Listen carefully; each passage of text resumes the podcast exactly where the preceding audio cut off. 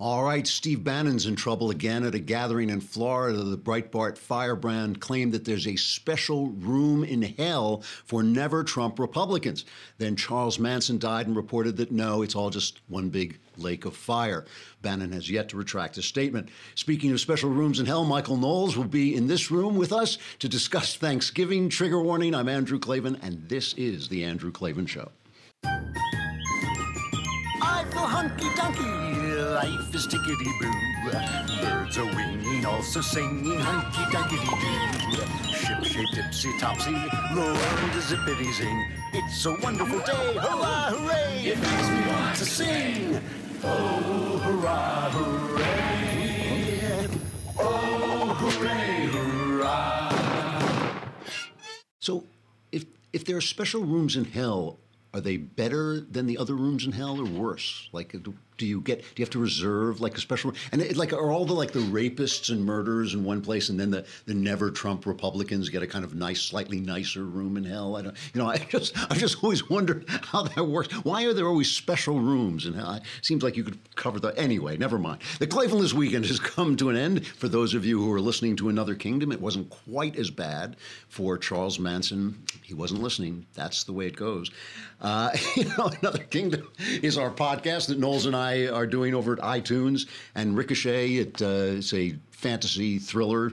Uh, we'll talk more about it when Knowles gets here. But you know, while I was doing this, when we were doing this, I had no idea. This sounds silly, but I had no idea how to do a podcast. It's absolutely true. You know, when it, when you have to be the guy putting it up and getting it all together, it becomes very complicated. And Knowles and I have talked about the fact that we felt that Satan was working to, against us because every single thing went wrong. But I actually I went on Skillshare this collection of classes, online classes, that teaches you about different things. So you go on Skillshare if you want to, I don't know, get a new leg up at work. You want to come in with and say, oh yeah, I know how to do that too. I didn't know how to do it before, but now I do. If you want to go off in a different, uh, different tack in your career, or if you want to get a new hobby, you go on Skillshare and you can take classes. And, and I went on and did the podcast stuff because it really, it really is educational. Skillshare has over three million members and over seventeen thousand classes. It's like the Netflix for online learning. You can take classes in graphic design, DSLR photography, social media marketing, digital illustration, much more. Skillshare classes are taught by industry experts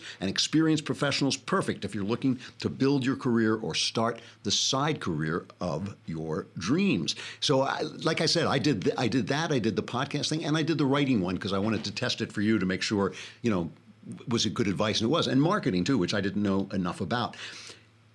Skillshare is giving my listeners a one month free trial of unlimited access to its over 17,000 classes. Go to www.skillshare.com slash Andrew and you get a free month. Check it out because it really does uh, teach you all kinds of things, even like calligraphy, crazy stuff like that, photography, things that you, you might not have tried before that you might learn a lot about.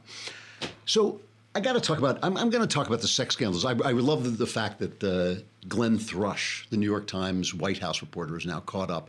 It's women saying that he got them drunk and started mashing them and all this stuff. And I, the only reason I like that is because Thrush is one of the guys who was exposed in some of the WikiLeaks emails as sharing his material with the Clinton campaign. And he said, you know, oh, I'm just a hack. So you tell me what to write, basically. I'm a hack. And then the New York Times hired him to cover the White House, along with Maggie Haberman, who is also identified by the Clinton campaign. So the fact that he's now actually, you know, who would who would have believed that a guy who declares himself a hack also had some other problems that uh, that might be a problem for them? I think he's been suspended by the Times while they investigate. But I, I, before we get to that, I have to talk about Charles Manson obviously the, the mass murderer, cult leader who died at 83 in prison. And the reason I want to talk about, you know, I, I spent my life as a crime writer, I'm a crime novelist. I write crime novels. And I started out very early on that I wanted to write novels that had meaning, that were rich, that were visionary, that had a, a, vision, included a vision, and weren't just about who killed who and what action scene and all that. I wanted to do all that stuff so, so you would get so wrapped up in the story, and it would only be later as you were kind of coming back out of the story that you would start to think, yeah, there was also a kind of rich idea of what life is like. And if you're listening to Another Kingdom, you'll see it's not just a story about like ogres and, and monsters and, and murder. It's also a story that pre- presents a vision of the world. It's not just political, it's also personal and religious and all kinds of things. But it's all, but it's all kind of wrapped up in the story. And as I was looking at Charles Manson's story, reminding myself of what it was, it, it came to me like a crime novel, and I started to realize, you know, this was in some ways a meaningful, a meaningful story. I mean, Manson, Manson was uh, just a complete loser from the beginning. I mean, in, in some ways, if you could have pity for somebody who did so much evil, you would have to have pity for him. He was uh, the child, the bastard child of a prostitute. Uh, he was born, when he was born, this, this is kind of awful. It's kind of heartbreaking. On his birth certificate, it said No Name Maddox. That was his name, No Name Maddox, because nobody knew who his father was. Nobody knew, you know, he just this this hooker basically gave birth to him. Obviously, I think he was sexually abused. Obviously, he was psychopathic. He was in the system so much. He was in prison so much of his life, even before the murders and everything, that he begged them to keep him in prison. He said he didn't know how to live outside of prison. He, he wished they would keep him, but they but they didn't send him out. And then I don't know how else to put this. Manson got his big break, and his big break was the 60s. And in the 60s, you know, it, it, people don't remember now how things fell apart. They see the hippies, they see Woodstock, but they don't rem- remember that the very fabric of American life kind of deteriorated in certain segments of society. In certain segments of society, if you looked at it, it was still going on as if it were still the 50s, but certain segments of society, college campuses, uh, you know, uh, places where young people gathered, uh, the, the underground artistic life, they really came apart at the seams. It's hard, you know it's hard to tell you what it was like to live through some of that as a little kid, or uh, really, I was a teenager. I shouldn't say a little kid. That you know, we, we, had a when I was a kid, we had a health class, and it was taught by Miss Rose from Florida. I'm sure she's passed away by now, but like Miss Rose was the like a nice Southern lady who came in, and she came in. This was her first year, and she came in to teach us about health. It was called health, but it was really sex ed. That's what it was. And so she would come in, and she would teach us how to be proper ladies and gentlemen. And meanwhile, things had so fallen apart. And I grew up in a very pleasant, nice suburb things had so fallen apart that I was, you know, I was sitting next to a girl I was sleeping with. The, uh, the girl, the, another girl down, right down the row had had an abortion. Guys were taking drugs. Everybody was screwing everybody else. I mean, and, and if you had asked us a year before, we would have told you that we would be virgins when we were married. I mean, that's how fast it fell apart. It was really like if you'd been talking, yeah, I think uh, it would be the right thing to do to, and, and we weren't religious or anything. It was just the way everybody sort of felt. You know, yeah, you know, maybe maybe you'd have a fling with a bad girl or something like that, and then you'd get married. That was kind of the way you thought. And the next year, you know, like I was 15, you were sleeping with nice girls, and everybody was doing it. It was just what was being done. So it was a complete unraveling. If it was unraveling where I was in a fairly staid, well put together suburbs, just think of what was happening in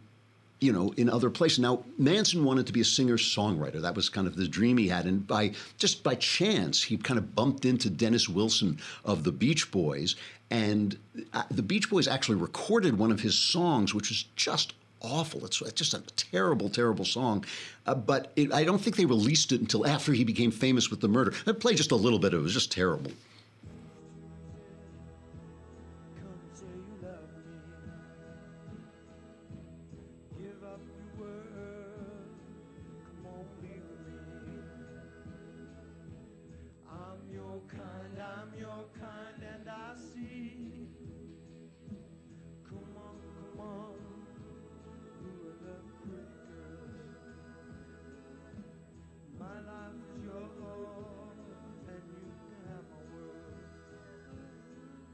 Called something like Never Learn Not to Love or something like this. But, you know, the other thing I want to point out about this, uh, the, about the 60s, of course, is it's also hard for people now who didn't live through it to understand that we thought even I, for about six months, although I was so cynical even as a kid that I didn't really buy into it, but people thought that the a new world had come upon us, a new paradise. There was not going to be any war. It was going to be the age of Aquarius. We we're all going to love one another, the sexual freedom. And a lot of times people say, people say, oh, it was the pill. The pill brought all the sexual freedom. But that's only half true. You know, the, the idea of sexual freedom has been in the Western consciousness from the beginning. The idea that marriage is prison, the idea that marriage strangles the soul and our sexual lives should be free. That's been with us for hundreds and hundreds of years. The pill just made it more possible that you would, you know, that you could sleep with somebody and she wouldn't get immediately pregnant. That was the only big difference there. So, yeah you know, it's funny. I'm thinking about Forrest Gump. You know, the, if you if you've seen the film Forrest Gump, Forrest Gump is about the idea that America has this essentially stupid decency that goes through all these changes in life and sort of passes. Forrest Gump kind of represents an America that is stupid but also smart. It's stupid but virtuous, and its virtue is its smartness. And and yet, I, I can't help but thinking that Forrest Gump passes through that picture in some ways with his virtue unscathed, but I'm not sure that is what happened to America. Anyway, so Manson fell in with Dennis Wilson and the Beach Boys, and they recorded some of the songs and all this. And, they, and there was also a producer, Terry Melcher, uh, but Melcher refused to give Manson a record contract. So Manson is now in California, and he sets up this cult. And what's fascinating about this cult, okay, is that it's largely white middle class girls who come and become like his sex slaves. And it's these girls who are some of them well brought up, you know, from or at least from nice homes. Who knows what they were, had gone through? But a lot of them it was the drugs. You know, you started taking. Did anything good come out of that culture? I remember being told, "Oh man, if you want to be a writer, you have to take LSD." And I kept thinking, like, eh, that doesn't. It's not making sense to me. You know, if you want to be a writer, your brain is all you got. Why would I take something that's going to turn it to glue? You know, and I never did. I never did. You know, I smoked a little dope. We all smoked dope, but I, I, I must have smoked dope like five times, and I thought, like, eh, it's boring. You know, but like, but everybody wanted was pushing LSD on you, mushrooms, cocaine, all that stuff, and I just kind of stayed away from it. But, but like, nothing good came out of it. So a lot of these women started out, they started taking drugs, they started taking hallucinogens, and and Manson manipulated them, and, and, he would have sex with all of them, and he would tell them who they could have sex with, and he would tell them when they could have sex, and he developed this cult that was largely based on these white middle class women. Here is uh, one of them uh, Van, Van uh, Leslie Van Houten. Uh, Van Houten was one of the murderers in the in the Tate LaBianca murders that are the big murders that Manson was put away for. But she has received parole pending, I think, Jerry Brown's approval. I don't think she's gotten out yet. But here she is explaining to the parole board. This is an actual tape of her parole hearing. Now, and she's much older now, right? This is many, many years. It was 69 when the murders were committed. So we're talking like almost 40 years later, more than 40 years later. Here she is telling the parole board how she felt about Manson at the time. I believe that because I believe that Manson was Jesus Christ and that it was something that had to be done and that um, while it was not something that I felt good about or uh, that it was like war and we were going through combat training at the ranch and um, really prepped like that. And your belief system led you to believe that someone who was Jesus Christ would instigate racial wars between blacks and whites? Yeah, he said that it was the blacks' turn, that the white had been on top for too long, and all they ever did was put harm on other people that were not like them, and that the last time he came, he had been crucified, and this time he would have to make himself known. So Manson was Jesus Christ, and he was bringing about a race war for the sake of the blacks. The blacks had been oppressed, so he he had this crazy idea. He called it Helter Skelter, based on the Beatles song. And the race war was going to be called Helter Skelter, and that he had some idea that these murders were going to start this race war, which would then elevate black people, and he would be their their savior. I can't help but be fascinated with the fact that women were taken in by this guy and, and were attracted to this guy. And we all know that when some of these sex killers and serial killers who go to prison, they get fan mail and love letters from women. There's something about them that, that women find, obviously not all women, some women find appealing. And this guy used that. And eh, just I just want to play a little bit of this interview with Manson because when I look at Manson, I see like a street person. I see like a guy. I mean, just an absolute psychopath. He's he, nothing he says makes sense. I, I picked this little cut, cut because it's where the interviewer asks him if he has any remorse for the terrible, terrible things he did, and this is what he said. From your words, as Mr. Emmons quotes them in this book, it's clear that you were guilty of murder, and yet he says in all his conversations with you, he never heard you express remorse. Have you never felt it? Remorse for what? You people have done everything in the world to me. Doesn't that give me equal right? I can do anything I want to you people at any time I want to because that's what you've done to me. If you spit in my face and smack me in the mouth and throw me in solitary confinement for nothing, what do you think's going to happen when I get out of here? Uh, guilty. Hmm. I wouldn't do anything that I felt guilty about.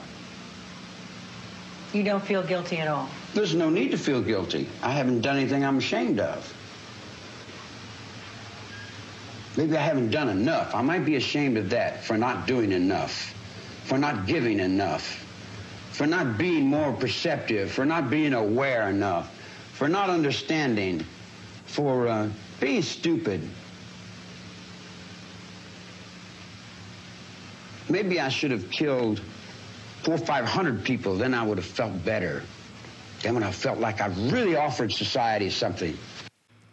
So, you know, I, I, look at a guy like that and I just see, you know, I mean, I, just a guy who's ranting and raving obviously should be in prison forever. I mean, the only reason he got off without the death penalty is the Supreme Court ruled that the death penalty was uh, was illegal in California, and so he didn't get the death penalty. He spent his life, but he kept kept coming up for parole with his swastika like carved into his forehead. So you know, I mean, I, at least we have, can have enough faith in the system that he was kept in prison his whole life. But but there is something about this. There's something about the fact that this was magnetic to people, and th- and people went for this. You know, the, the people who surrounded him, he became a cult figure to these people. There was a woman who just about two years ago said she was going to marry him in prison, a beautiful, beautiful 25 year old woman. Now, I should say, before I play this clip of her, I should say that there is some talk that it was all a con, that she was just trying to get possession of his body so she could use his body as a museum piece or sell, you know, tickets to look at his body or something like this.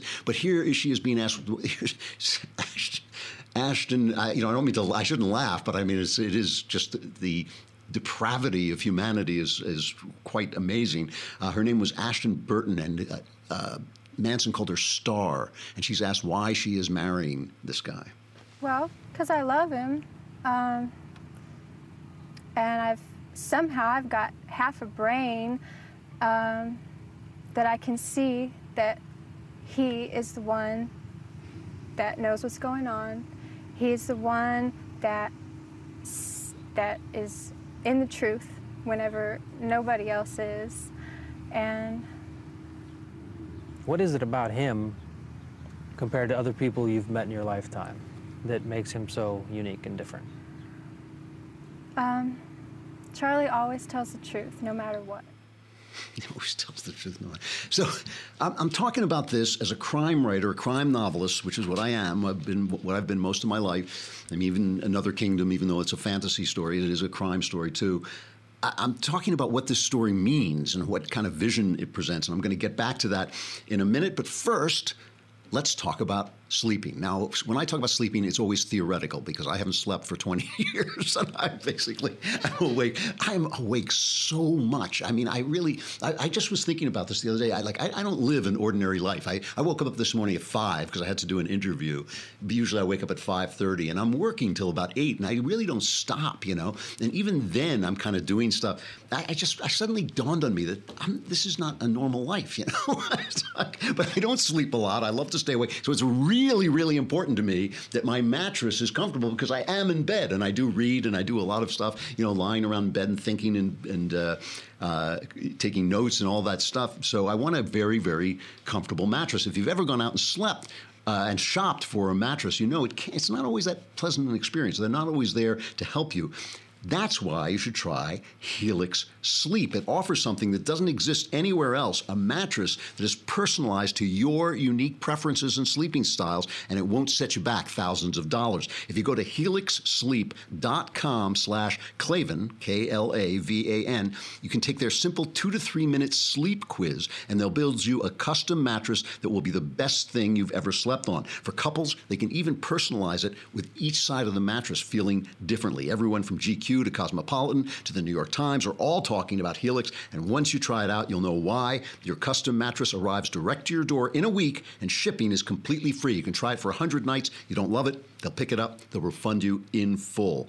Go to helixsleep.com, H E L I X, sleep.com slash Klavan right now, and you'll get 50 bucks toward your custom mattress. That's helixsleep.com slash Klavan for $50 off your order. helixsleep.com slash Klavan, a more comfortable way to lie awake at night or sleep if you're into sleep. I got to say goodbye to Facebook and YouTube. Come on over to thedailywire.com and you can watch, you can listen to the rest of the show. You can watch the entire show right there. If you just subscribe for a lousy 10 bucks a month, a lousy 10 bucks a month, what are you doing with it? You'd probably just, oh, do something terrible that you'll only hurt yourself. Give us the 10 bucks. You can watch the whole show. And if you give us 100 bucks, you get a year subscription and by the way, that's a savings for those of you. I know in my audience, people are going, "Is that more or less than ten bucks a month?"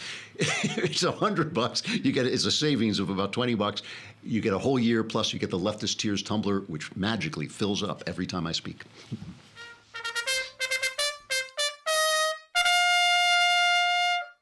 So let me just, uh, I want to wrap this up and I just talk about why I, am talking about it uh, when all this sex stuff is coming up, all these ac- sex accusations what happened was Manson finally decided to the, the people in his cult would do anything he told them to do. And a lot of people don't know this. He wasn't at the murders. He wasn't at the murders. He just commanded them to commit the murders, and he sent his minions out like winged monkeys, and they did commit the murders.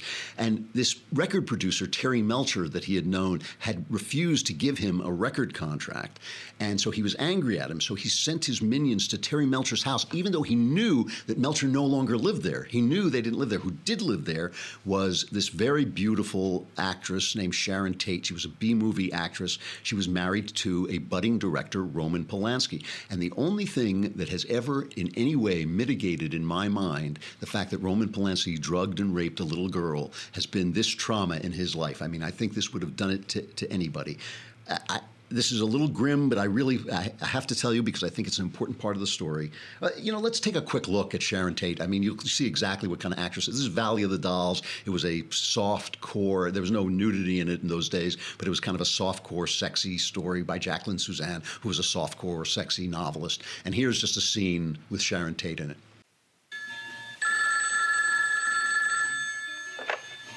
Hello? Yes, I'll accept the call. Hello, Mother. Well, I just got in. I thought it was too late to call you. But I just sent you $50 last week, Mother. Okay, I'll send you $50 as soon as I get my paycheck. You told me Gran's been sick, Mother, and I know about the oil burner. Okay. I'll take the mink to Uncle Ira's again. He'll give me a couple hundred for it. Mother, I know I don't have any talent, and I know all I have is a body, and I am doing my best exercises. Goodbye, Mother. I'll wire you the money first thing in the morning. Goodbye.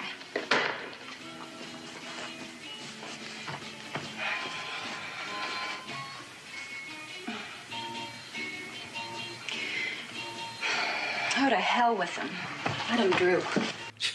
so that's a very Pomo scene because she obviously doesn't have any talent, and she does have this body, and she's dressed with the you know, so you can see as much of it as as was at that time uh, possible.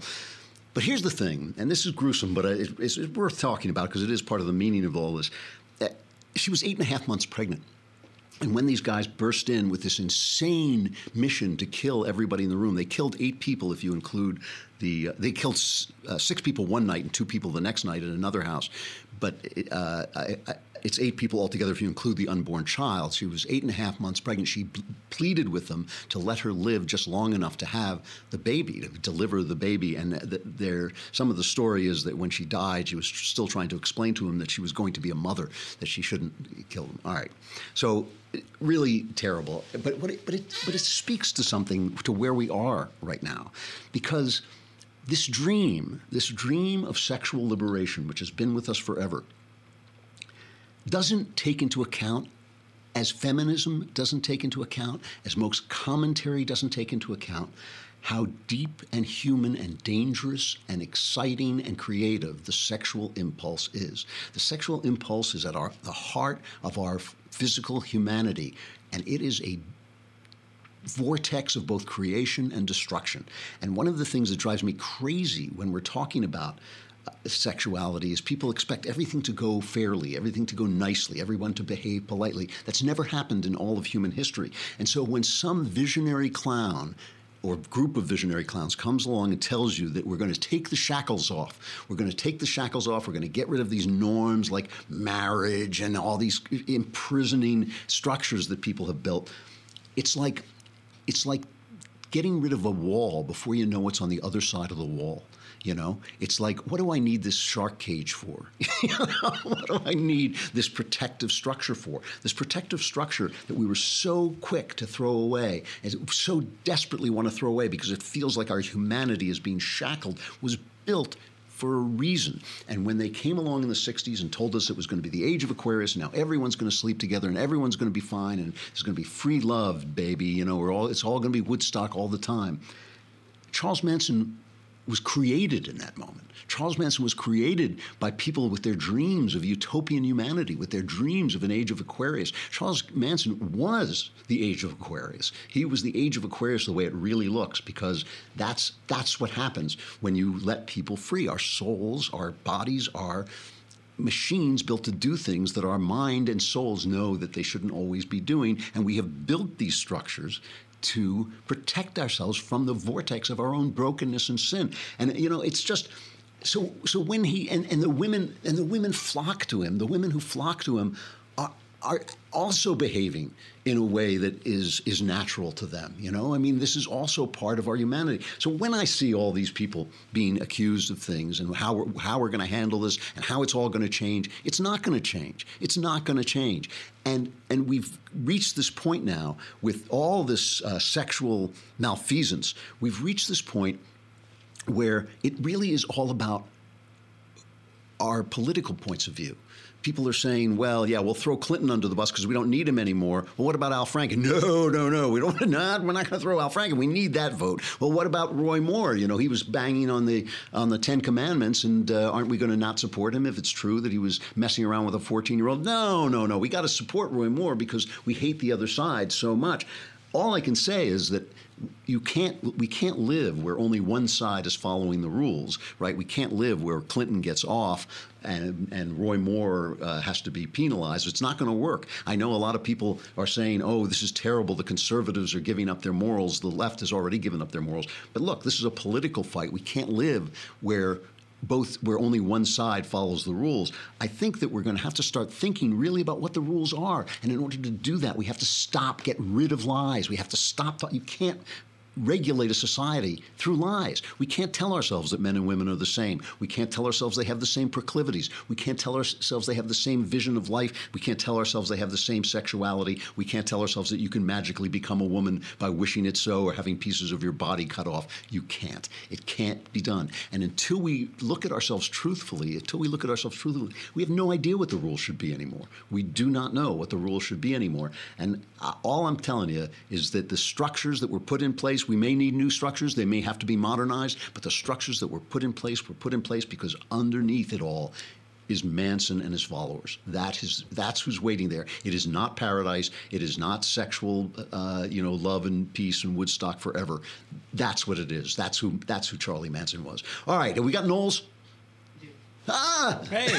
There he is. She is the star of Another Kingdom, not to mention the Michael Knowles show. Come on. That- it, it is uh, pretty cool. We did get a bunch of tweets over the weekend. It was, Yeah. a, it was a tough one for Charles Manson. He didn't listen. but, uh, you know, obviously the new episode came out. A lot of people listened to it. And you can get it on Stitcher, Google Play, or iTunes, wherever fine narrative podcasts from the right wing conspiracy are downloaded. I saw, I looked at it, and it had 700, over 700 five star reviews. Was? This was the shocking point. Yes. I do like the one that Hillary Clinton gave us that said, I, I don't like Michael Knowles, get him out of there, you know? But that's fine. Hillary is entitled to her free speech. Even though she wanted to curtail our free speech, she's entitled to her own. I, no, the reviews have been great, and the reviews for even you have been have been great. Of course, they don't know you personally, or they wouldn't be. You know, people keep saying, "Are you putting up the reviews?" And I thought, I don't know anybody who would say anything nice about you. It's true, yeah. If, if it were Drew writing the reviews or, or like Sweet Little Elisa or somebody, it'd all be like three stars, you know, five for you, one for me. Exactly. Evens out. anyway, I, it's been it's been a tremendous success, and it's been a, uh, just a joy doing it. So, like, uh, The really nice thing about it is that it means that it, means two things. One, conservatives aren't Philistines when it comes Yes. to art. Yes, it's possible. Is great, you Yeah. know. And the other is that conservatives can produce art that. Uh, Hollywood can they, they can keep the gates closed, they can keep the blacklist, they can keep conservatives out, but we can still make art that will be listened to by 20,000, 30,000 people per episode. You know, one of the reasons I keep pleading with my audience and your audience to sign up for this thing and subscribe is because if we get enough success with it, I will push. I swear, I will push this down Hollywood's throat. I will force them to make it. But I need, I need a lot of support, a lot of more, you know, audience, and then like I'll just cram it down there. It would be, you know, for a year. It's target We're we're at Thanksgiving. I've, I have a lot to be thankful for this Yeah. year. It's been a very nice year to me, and to to begin the year by shoving a blank book mocking Democrats down New York Publishing's throat. Yes. and then to end the year by shoving a conservative, written by conservatives, non politically correct fantasy down Hollywood's throat. It would be the perfect bookend. We got to do it. We, got to make it happen. We'd have a parade. All right, let's talk about the Thanksgiving. Speaking your show, Thanksgiving. your show comes on after mine. You will be talking about Thanksgiving at length, but I want to give people a preview because one of the things I- I've been wondering about there are all these myths about Thanksgiving, and every year Rush Limbaugh tells this story about how it was to celebrate the end of communism or something like this. And I've always wondered: is there any truth to this? Is that is that a true story? I mean, I know Rush everything Rush says is true. It but- is but- true by, by the very fact of that he Rush says it, saying it it's becomes true. true when he says it. Yes. I wondered this too. Obviously, I repeated the story blindly for years without really looking into it. But I've wondered too: is that is that the true story? So I, I looked into it, and the the short answer is yes, it is true. The left has tried to attack this version of the story. They point out that the first Thanksgiving that we think of as Thanksgiving was in 1621, one year after the Pilgrims sailed, and uh, you know the Indians came, and there were a lot of Indians who showed up. The, they, everybody ate turkey and duck and goose, and the Indians brought some deer that they had just killed, and they had a nice time. But this was just a regular harvest festival. It happened around this time of year, late September, early October. It was a regular harvest festival. They had these in England, and in many ways, this wasn't a thanks for the abundance that they'd gotten from their harvest. It was the last meal of a condemned man because they knew that this winter was going to be brutal. They didn't have enough food to live, and it ended up being a very difficult winter. It became a very difficult winter for a few reasons. One of which is that the, the pilgrims tried communism. They, when they got there, and, and that's not an exaggeration, by the way. I was reading William Bradford, Governor Bradford's of Plymouth Plantation last night, the definitive account of the Plymouth era written by the governor of the colony. And he talks at length about the communal plan, the common course, uh, frequently referred to as communism. And he says, quote, at length, after much debate of things, the governor gave way that they should set corn, every man for his own particular, and in that regard trust to themselves. In all other things, they would do it as they did before, but instead of dividing up the land for everybody, they would give each man his own parcel of land that he had to work. They had this problem where a lot of people were saying, "Oh, I'm sick, I'm tired, I'm coming down with some Under sickness." communism, you mean? They people wouldn't work. They wouldn't Yeah, work. They would surprise. stay home. They Yeah. wouldn't work the fields. People started to get a little angry. So, uh, so Bradford writes. This had very good success, for it made all hands very industrious, so as much more corn was planted than otherwise would have been by any means the governor or any other could use, and saved him a great deal of trouble, and gave far better consent. The women now willingly went into the field and took their little ones with them to set corn Uh, which before would allege weakness and inability. They'd say, oh, and they didn't want to go out.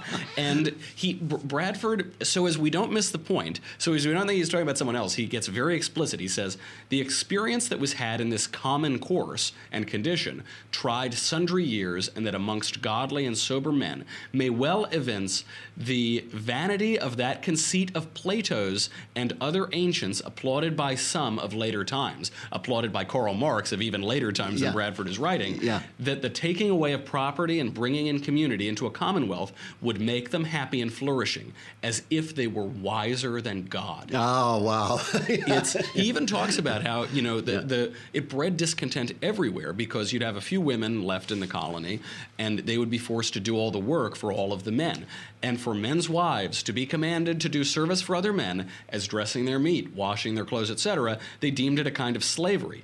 Neither could many husbands well brook it. So the husbands didn't like their wives being used either.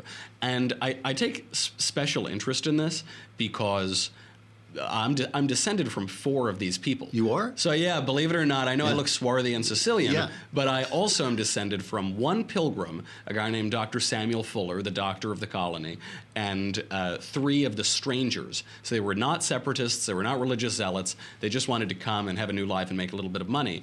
And those those guys were Stephen Hopkins. Who had earlier been on a shipwreck in Bermuda, which is what Shakespeare's The Tempest is based on? Yeah, he yeah. was he was a mutineer. You're, and- you're related to one of the guys that uh, they based the Tempest. I am. I'm Caliban, right? Direct descendant. Yeah, that's, I'm a direct descendant of Caliban. And uh, but he was a mutineer and he caused a lot of trouble on the Mayflower. Then this uh, there was another guy, Francis Eaton. He was fine. And then John Billington, who Bradford said was one of the most profanest men he'd ever met. He said his That's family was full of degenerates. you, yeah, yeah. yeah, that was the direct line. And I think he was thrown into the stocks a number of times, almost killed. Yeah, so that, that that's the the group that we come from. Okay, so they did try. They did try communism and find it didn't work. So They that's a found it didn't work, and and to Rush's point, Yeah. th- this was the first time it was called Thanksgiving. Okay. there was an edict from the secular government, from Governor Bradford, that said we will celebrate Thanksgiving, which was really, I suppose, the third Thanksgiving. It was the third year Okay. in 1623. Rush, as always, absolutely right. Okay. And there, you know, there's so much disinformation about Thanksgiving. I'm going to go into it. I'm going to do a full show on it on Wednesday, and, and we'll air it Thursday too. Okay. But the, there's there's this idea that we came here. The, the Indians were very nice to us. They gave us corn. They were all united. They were just just charitable, taught us how to eat, and then we just butchered all of them. and that was Yeah, that was our thank you to them. And it really it, it's so paternalistic. It's so condescending. To first of all, it's anti-historical to say that these were united tribes. They were weren't united for more than thirty mile stretches. Right, And right. But it, it's so condescending to, to say that they were all peaceful and naive. There was nothing naive about these people. They dealt with Europeans a little bit before, and especially that they've, they'd massacred some French and some Englishmen, and they were smart though, and they were relatively sophisticated statesmen, and so they used the arrival of the English to get an advantage over one tribe or to consolidate power in this area, and the English used them to some advantage too. But it was a So they were people. they were people. Yeah. They were people. They were political actors who went to war and were diplomatic and gave each other considerable respect. And uh, the, you know, the, the real story is just much more complicated than the the ridiculous uh, left wing narrative about it. And by the way, there was a relative peace for well over fifty years. Right. There was a relative peace for a long time until poor decisions were made, particularly by the child of Massasoit, who was our ally and who benefited greatly from the English, and the English benefited greatly from him. He, this Indian made a bad calculation, and it didn't work out very well for his tribe. But this peace endured for half of a century. Is it true that when the uh, when the pilgrims arrived, they found an Indian who spoke English? Talk about the divine providence. That is that, that story has always struck me as divine providence. It's really bizarre. It's Yeah. it's even more bizarre than you think it is. So they were aiming for New York, for the uh, mouth of the Hudson River. They get blown way off course, and the master of the ship knew they were blown off course, but they weren't blown off course enough to end up at Boston Harbor. They weren't blown off course enough to end up at a nice harbor. They ended up off of Cape Cod. They get off the boat, and some Indians start to attack them. Basically, they. Uh, they found uh, huge stores of corn just right where they just beautiful stores of corn where they were and not a lot of people. But they end up getting attacked. They go a little bit further end up at plymouth. The thing they notice is that the fields are completely cleared. They're totally cleared they're ready for agriculture but all they find are the whitened bones of the dead. Excuse me. Because a plague had wiped out virtually the entire tribes of this area. Uh, just within the previous two years. So the land is cleared for them, all is peaceful, all is nice. They're waiting for the, they'd had a little skirmish with the Indians. They then see one Indian boldly walk toward them alone. They get their muskets ready, they don't know what to do. He just keeps walking toward them and he says two words Welcome, Englishman. His name is Samoset, possibly Somerset, an English version. Uh, he happened to be visiting from Maine, where he had run into a couple of English fishermen in a couple years previously. So he's he was just visiting. The, the rest of the tribe did not speak. English, but then out comes Squanto, who was a prisoner of the of the chief Massasoit. Squanto had been taken by uh, John Smith, the English explorer, brought to Spain, escaped somehow, uh, it might have been smuggled out by monks, ends up in London, uh, then s- makes it back on another ship to the New World, ends up exactly where the pilgrims land. Accidentally land. Accidentally land, Yeah. not at the place they wanted to, not at the place they should have, but exactly where they do land. And he comes out and speaks basically perfect English to them and uh, converses, talks to them about Spain, talks to them about s- various neighborhoods in London, and, uh, and, and also then uses them to. Uh, for his own political machinations, but the basically the one guy in the hemisphere that speaks fluent English ends up exactly where the pilgrims accidentally land. Unbelievable. Un- it is an unbelievable story. Michael Knowles, the Michael Knowles Show is coming up after this. It's always good talking to you, Knowles. I'll talk to you soon. All right. You know, I was um, in church this uh, Sunday. The reading was the parable of the talents. And if you don't know the parable of the talents, it's where we get the word talent. A talent was a block of silver and a block of, yeah, block of silver. And it, it's a, a parable about a, a guy who gives each of his servants a certain number of talents. One he gives one talent, one he gives two, one he gives five. I don't know. I can't remember what it is. And he goes away. And when he comes back, one of them has invested his five talents and made five more. And he says, Well done. You know, you've done a great job. And the other has invested his two talents and made two more. And he says, Great, good job. You, you did what you could with what you had. And the guy with one talent was so afraid of losing it, he buried it in the ground. And the master, who kind of represents God in the story, says, That's that was the wrong thing to do. You know, I want you could have at least invested it and given me interest on this. And I was thinking, gee, God is a capitalist. You know, he said he's obviously a capitalist. So when they tried communism said we thought we were wiser than God, they were actually right. God is a capitalist. He invests in us to use our talents. And that's, like I said, that's where you get the word talent as we use it. He invests in us our talents, he expects a return on his money. He doesn't work for it. He just gives us the dough, just like any capitalist. All right, our crappy culture.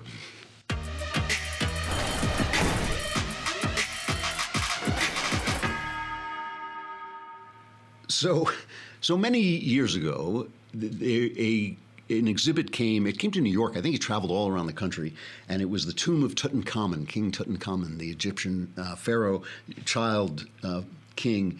And it became a huge, huge smash, so that they were selling T-shirts, Tutankhamun, King Tut. You know, King Tut was everywhere, and you, you know how these cultural things take off sometimes. And it just became this big, big deal. So Steve Martin, in a hilarious, absolutely hilarious Saturday Night Live routine, came out and said this was too commercial, and I'm going to sing a little song to bring us all back to our senses. So here's just a, a minute of that routine.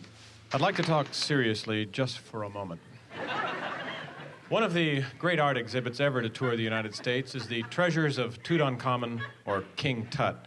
But I think it's a national disgrace the way we have commercialized it with trinkets and toys, t shirts, and posters. And about three months ago, I was up in the woods and I wrote a song. I tried to use the ancient modalities and melodies.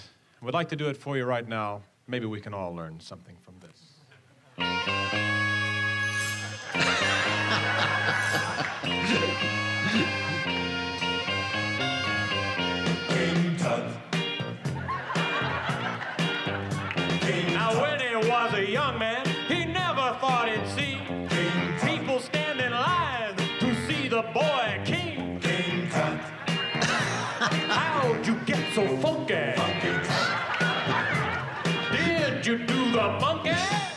You're going to use the ancient modalities. He says, and my favorite line in the song is later on where he says, he's dancing on the Nile, the ladies love his style. anyway, at Reed College, a small liberal arts school, I'm reading from Newsbusters, PJ Gladnick. At Reed College, a small liberal arts school in Portland, Oregon, a 39 year old Saturday Night Live skit, this one, recently caused an uproar over cultural appropriation. In the classic Steve Martin skit, he performs a goofy song, King Tut, meant to satirize a Tutankhamun exhibit touring the U.S and to criticize the commercialization of Egyptian culture.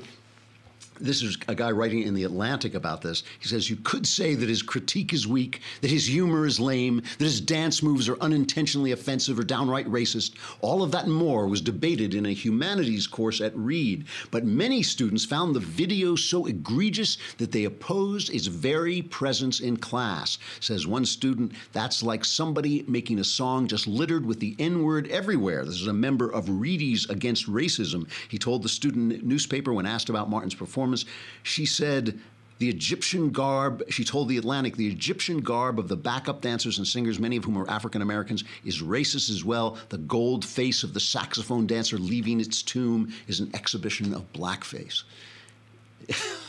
so I just, you know, what gets me about identity politics, though, what struck me about this as I was reading this, is identity politics. They call themselves progressives. But do you ever notice that everything progressives say is actually the opposite of the truth? Progressive, this is identity politics is going back to an old idea of tribalism.